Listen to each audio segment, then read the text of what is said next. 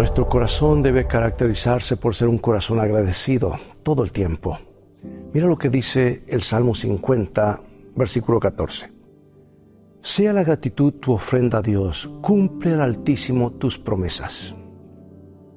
Los peregrinos celebraron el primer día de acción de gracias durante el segundo invierno que pasaron en el Nuevo Mundo.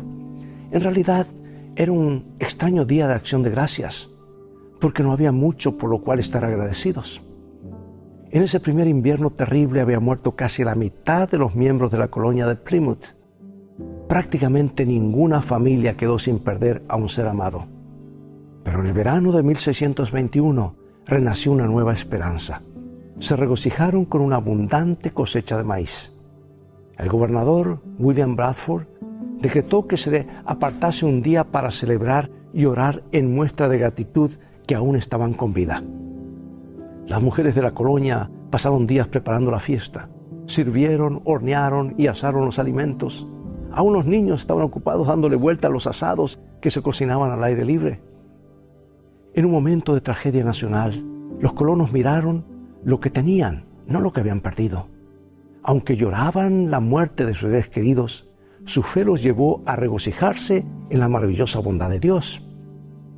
Amigo, amiga, el ser agradecidos nos señala las buenas cosas que tenemos, nos eleva por encima de nuestras pérdidas, nos habla de un Dios que satisface nuestras necesidades, nos hace regocijar por las bendiciones que Dios nos ha dado. El ser agradecidos no ocurre un solo día, es una actitud mental. No es un evento que ocurre una vez al año, es una actitud diaria.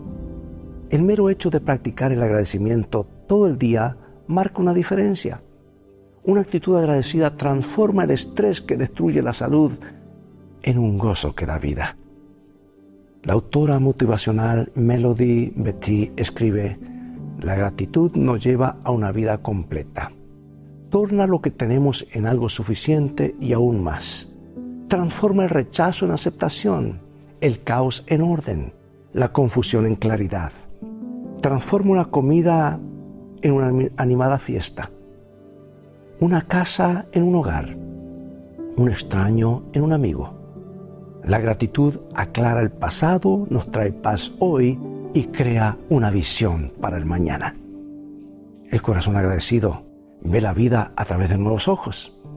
En lugar de quejarse por lo que le falta, el corazón agradecido celebra lo que tiene. Pregunto, ¿por qué no hacemos hoy una lista de las bendiciones que Dios nos ha dado? Escribe por lo menos 10 cosas por las cuales estás agradecido hoy.